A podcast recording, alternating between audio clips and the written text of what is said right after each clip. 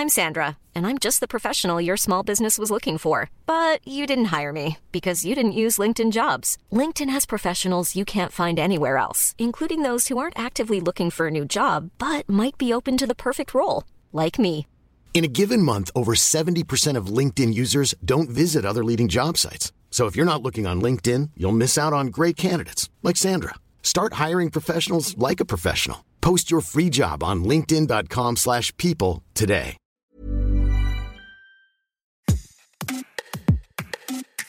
Le Festival de Cannes, ses films, ses compétitions, ses stars, l'énorme marché du film avec ses producteurs, ses financiers, ses diffuseurs et ses distributeurs, sans oublier les paillettes, la montée des marches, les soirées sur la croisette. 230 000 personnes à Cannes pour le festival, soit trois fois sa population à l'année, et parmi eux, 4 000 journalistes du monde entier. Comment travaillent ces journalistes cinéma? Leur quotidien, c'est champagne et rencontres avec les stars. Qu'est-ce qu'ils font? Dans quelles conditions? Et pour dire quoi aux lecteurs, aux spectateurs et aux auditeurs? Festival de Cannes, comment travaillent les journalistes cinéma? On en parle dans Minute Papillon avec Caroline Huillet, journaliste cinéma à 20 minutes depuis une vingtaine d'années. Caroline, tout d'abord, tu vas au festival depuis combien de temps? Alors j'y suis allée d'abord comme cinéphile, donc j'y suis allée depuis euh, que je suis lycéenne. J'étais au lycée en région parisienne et je séchais honteusement. J'ai séché en première et en terminale pour aller au festival de Cannes. C'était envisageable à l'époque. Tu suis en tant que journaliste cinéma le festival de Cannes et tu y vas depuis combien de temps? Alors sans interruption depuis une vingtaine d'années, depuis que 20 minutes existe. Euh, J'imagine qu'il y a eu euh, un peu de changement en 20 ans. Énormément de changements dus en grande partie par les réseaux sociaux et par euh, bah, le, le développement de tout ce qui est blog, euh, vlog et toutes ces choses-là, qui fait qu'il y a beaucoup plus de journalistes. Et la démocratisation aussi euh, du fait que plein de gens viennent de l'étranger qui venaient pas avant. Donc beaucoup plus de monde. Journaliste cinéma pour un média national français qui est 20 minutes, ça pourrait être un autre média. Comment ça se passe Cannes? Bah, c'est du boulot. Alors les gens se rendent pas compte du tout. Bah, C'est du oui, oui. c'est pas des paillettes Alors non, la paillette c'est très calme. hein. En fait, euh, nous on est plutôt les soutiens, mais euh, je ne m'en plains pas. Moi j'adore le festival de Cannes, on voit des films et tout ça. Les gens qui s'imaginent qu'on est sur des yachts en permanence à boire du champagne avec Timothy Chalamet, bah, c'est pas vrai. Non, c'est pas vrai. Timothée Chalamet, euh, si on le voit, c'est trois minutes en interview au milieu de plein de gens qui nous empêchent de prendre des photos. c'est vraiment du boulot, mais du boulot passionnant.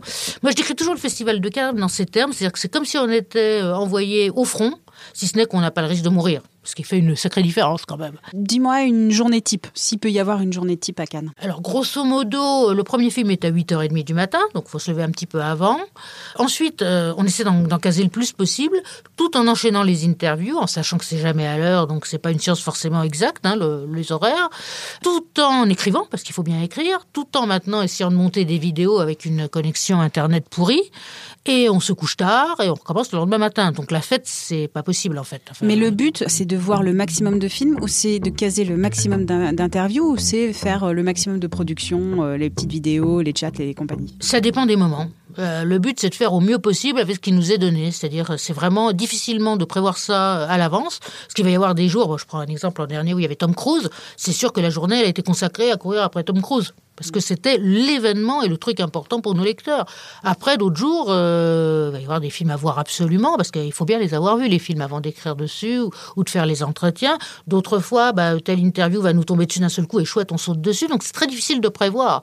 Mais en tout cas, il faut être très réactif, ça c'est sûr. Pour avoir l'interview avec Tom Cruise, comment ça se passe? Alors Tom Cruise, c'est pas possible. Déjà, ça, on sait d'avance que Tom Cruise ne donne pas d'interview Ah parce oui. qu'il n'a pas envie qu'on le branche scientologie. Jouons autre chose. Par exemple, Indiana Jones, s'il vient cette année, où là, de temps en temps, quand même, Harrison Ford euh, paye de sa personne. Bon, à Cannes, ils donnent moins que d'habitude parce qu'ils sont très sollicités. Il faut comprendre qu'ils sont sollicités par la presse internationale. Donc, dans ces cas-là, bah, c'est pas compliqué. Hein. Les trois quarts du temps, les attachés de presse nous connaissent. Même pas les trois quarts du temps, tout le temps. Donc, on s'est mis d'accord. Tout ce qu'on nous donne est bon à prendre. Mais c'est l'attachée de presse française que tu connais, c'est pas l'attachée de presse euh, américaine euh, qui accompagne Harrison Ford. Alors, si, en fait, l'attaché de presse français est notre intermédiaire. Mais il passe par toutes, euh, il ou elle passe par toutes sortes d'intermédiaires aussi, à savoir le, les Américains, le publiciste, euh, l'agent d'image, puisque maintenant on a des agents d'image, et donc bah, ça met parfois très très longtemps à être validé, mais quelquefois bah, on n'en sait rien même euh, deux jours avant.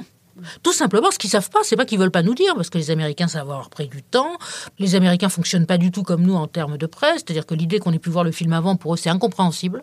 Il y a des, en principe des embargos à signer long comme le bras. On n'a pas le droit de publier avant un certain moment. On n'a pas le droit de poser certaines questions. Enfin, c'est vraiment une autre façon de fonctionner hein, bah, à laquelle on est obligé de se plier, sinon c'est non. Parfois, on voit de ces interviews filmées des images. Donc, euh, il y a deux chaises avec euh, le panneau, avec euh, l'image du film derrière. Et il y a une, voire deux stars, bon, acteurs, actrices du, du film. Et on voit toujours trois minutes ou quatre minutes d'interview. Soit est-ce que c'est les meilleurs moments, soit est-ce que c'est vraiment la totalité de l'interview? Ça dépend des fois. Des fois, on a quatre minutes, oui. Ça t'est déjà arrivé? Avec qui? Michael B. Jordan récemment. J'avais quatre minutes. Michael B. Jordan, qui est le, donc l'acteur de Creed, hein, euh, qu'on a vu aussi dans euh, Black Panther, 4 minutes. Simplement, ils ont tellement peur maintenant que les stars sortent des grosses bêtises, ce qui, ce arrive, hein, et parfois pas volontairement d'ailleurs, ils se lancent dans des polémiques, ils essaient de cadrer au maximum pour limiter les dégâts. Revenons au film après euh, la séance d'interview. Les films, est-ce que tu vois un quart d'heure de film et puis après tu fais la petite souris et tu sors par la porte de sortie? Comment ça se passe? Jamais. Alors je ne sors jamais d'un film. Même quand ça fait trois heures Ah bah surtout pas, non, parce que sinon on peut pas écrire dessus. Non, là quand même, si je sors, ça, ça a dû m'arriver peut-être deux, trois fois euh, en dix ans mais j'écris pas dessus et je sais que ça va pas être pour nous et que ça va pas être pour moi et c'est que je me fais suer euh, plus souvent qu'à mon tour. Mais ça n'arrive jamais, même quand je m'ennuie, même quand j'aime pas, je reste.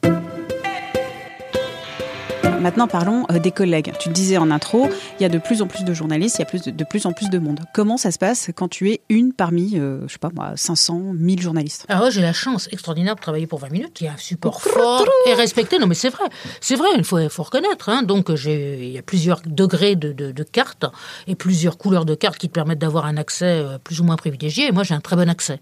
Donc je souffre pas du fait qu'il y ait trop de monde, honnêtement. Je peux arriver, euh, étant quotidien, je peux arriver en dernière minute. Je bénéficie parfois de projections un peu en avance. Alors, je signe des embargos, mais ça me permet d'avoir les interviews en avance aussi. Alors, quand je dis en avance, c'est quand même pendant le festival, hein, mais c'est en avance par rapport à la projection officielle. À part euh, les interviews, tu les vois quand les stars? Donc euh, attends, tu fais même pas les paillettes et les fêtes euh, jusqu'à 3h du mat Alors non, je fais pas les fêtes jusqu'à 3h du mat vu que je dois être à 8h30 en projection, donc non, je dors. Pas de stars avec les, dans les fêtes. Surtout qu'il faut savoir que dans les fêtes, les stars, on les croise pas vraiment parce qu'elles ont leur coin VIP. Donc quand vous êtes invité dans les fêtes, bah, eux, ils sont dans un coin vous n'avez pas le droit de les approcher. Et puis vous, vous êtes avec votre coupe de champagne. J'en fais très peu. Je m'en autorise une par an. En principe, quand je peux y aller avec des copains et le dernier jour. Parce que sinon, je, ne me lève pas le matin, j'avoue, je suis pas fêtarde euh, pour dessous. Hein. Qui fait la fête à Cannes? Bah, Les gens qui n'ont pas à bosser, en fait, pour beaucoup. C'est les gens pour qui Cannes est, euh, pas tout à fait respectable, mais est un lieu de rencontre, un lieu professionnel euh, dans ce sens-là. Mais nous autres journalistes, c'est Franchement, c'est pas glamour. C'est très sympa, c'est intéressant, c'est même passionnant par moments, mais glamour, carrément pas. Hein.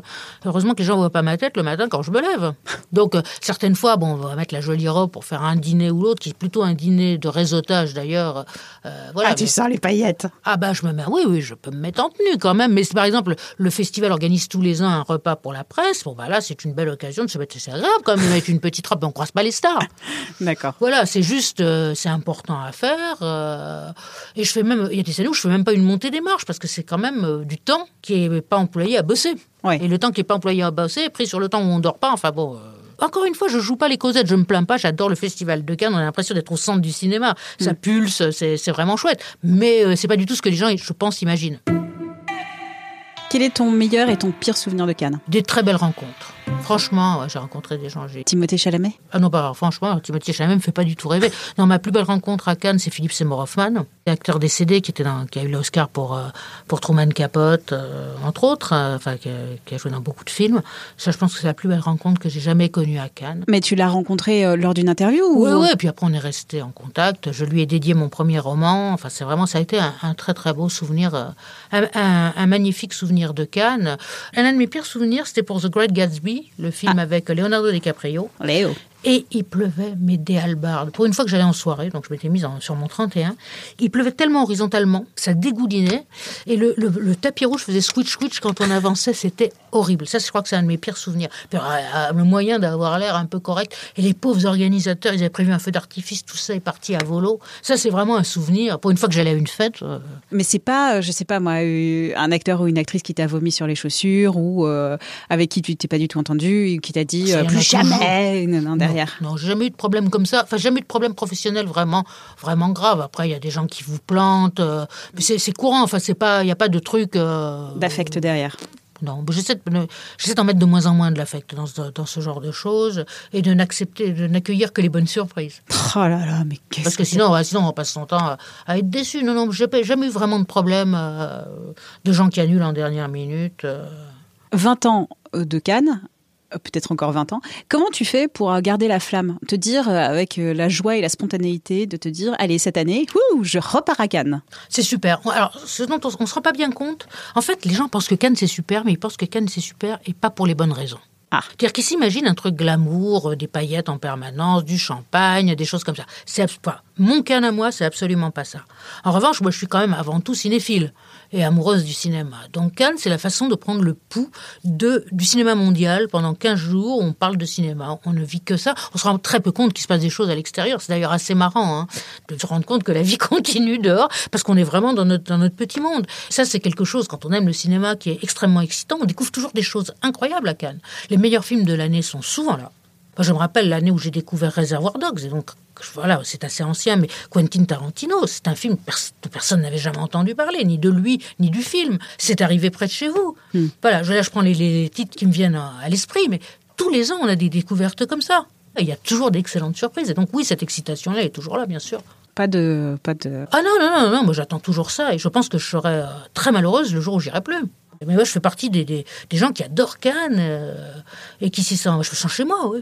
J'ai oublié le côté pratique. Tu es logé où? J'ai un petit hôtel qui est près de la gare, très confortable, euh, mais basique. De toute façon, je passe très peu de temps dans la chambre. hein, euh, c'est quand même, on dort peu. L'idéal pour moi du logement à Cannes, c'est propre avec le Wi-Fi et pas trop bruyant pour pouvoir dormir un peu. Mais c'est tout. Et ton harnachement euh, au quotidien, t'as trois batteries à côté de toi, et plus une clé 3G euh, pour euh, Euh, oui, mon ordinateur portable, mon téléphone pour filmer et enregistrer, des antidépresseurs. Ah, il y a quand même des Ah antidépresseurs. bah oui, mais sinon je, je cours après les gens avec une hache, donc oui, je, je suis toujours défoncé. Ah bah sinon je pourrais pas tenir, mais pas de cocaïne, hein, des trucs donnés euh, sur ordonnance. hein. Oui, oui, bien sûr. Mais bon, je les prends tout le temps, donc euh, je monte pas la dose pour Cannes. Combien de temps après pour euh, digérer, assimiler Cannes? Alors, le retour de Cannes, c'est toujours dur parce qu'il y a toujours un, un moment de redescente. Comme on a marché sur l'adrénaline vraiment pendant 15 jours, il y a un moment, quelques jours de redescente qui sont parfois un peu rudes. Et comment tu redescends? Bah, pff, progressivement, comme tout le monde. Il y a un Mais petit en faisant une quiche Lorraine ou euh, Bon non, euh, ça, finit par passer euh, tout seul. C'est-à-dire qu'on est à la fois claqué, donc on a besoin de se reposer, mais en même temps, euh, bah, ça fait tout drôle parce qu'on passe d'une activité intense, pratiquement 24-24, à une activité normale, même si on est content de retrouver sa famille, ce qui est quand même le Ouais, cas, hein, parce qu'il- ouais. qui, qui manque. Il y a un petit moment difficile après Cannes, hein, et ça, tout le monde passe par là. Tu prends des vacances immédiatement après ou Ah euh, non, bah, c'est pas possible, non. Puis après, je vais avoir Annecy qui va, je vais enchaîner sur Annecy, qui est un autre, une autre forme de plaisir. Euh, Non, parce que le, là, pour le coup, la fin de Cannes ne marque pas du tout la fin de l'année cinéma, bien au contraire. Pour nous le rappeler, l'année cinéma, c'est quoi? Ça va se calmer en gros fin juin. Euh, il y aura un moment où il y aura plus que quelques gros euh, blockbusters comme euh, Mission Impossible, des choses comme ça. Mais il y a un moment quand même, euh, ça correspond aux vacances scolaires, grosso modo. Allez, on file ensemble au Festival de Cannes. Rendez-vous sur 20minutes.fr pour voir toute la production, les articles, les vidéos, les podcasts sur ce festival. Merci d'avoir écouté cet épisode de Minute Papillon, un podcast d'Anne-Laetitia Béraud pour 20 minutes. S'il vous a plu, n'hésitez pas à en parler autour de vous, à le partager sur les réseaux sociaux. Abonnez-vous gratuitement à Minute Papillon sur votre plateforme, sur votre appli d'écoute préférée pour ne pas les nommer Spotify, Apple Podcast, Podcast Addict. Pour nous écrire, une seule adresse audio 20minutes.fr. À très vite et d'ici la bonne écoute des podcasts de 20 minutes comme Tout s'explique. On ne va pas se quitter comme ça. Vous avez aimé cet épisode? Sportif, généraliste, sexo ou scientifique, varié mais toujours bien informé. Découvrez les autres podcasts de la rédaction 20 minutes sur votre application d'écoute préférée ou directement sur podcast au pluriel.20minutes.fr. Et merci de nous avoir écoutés.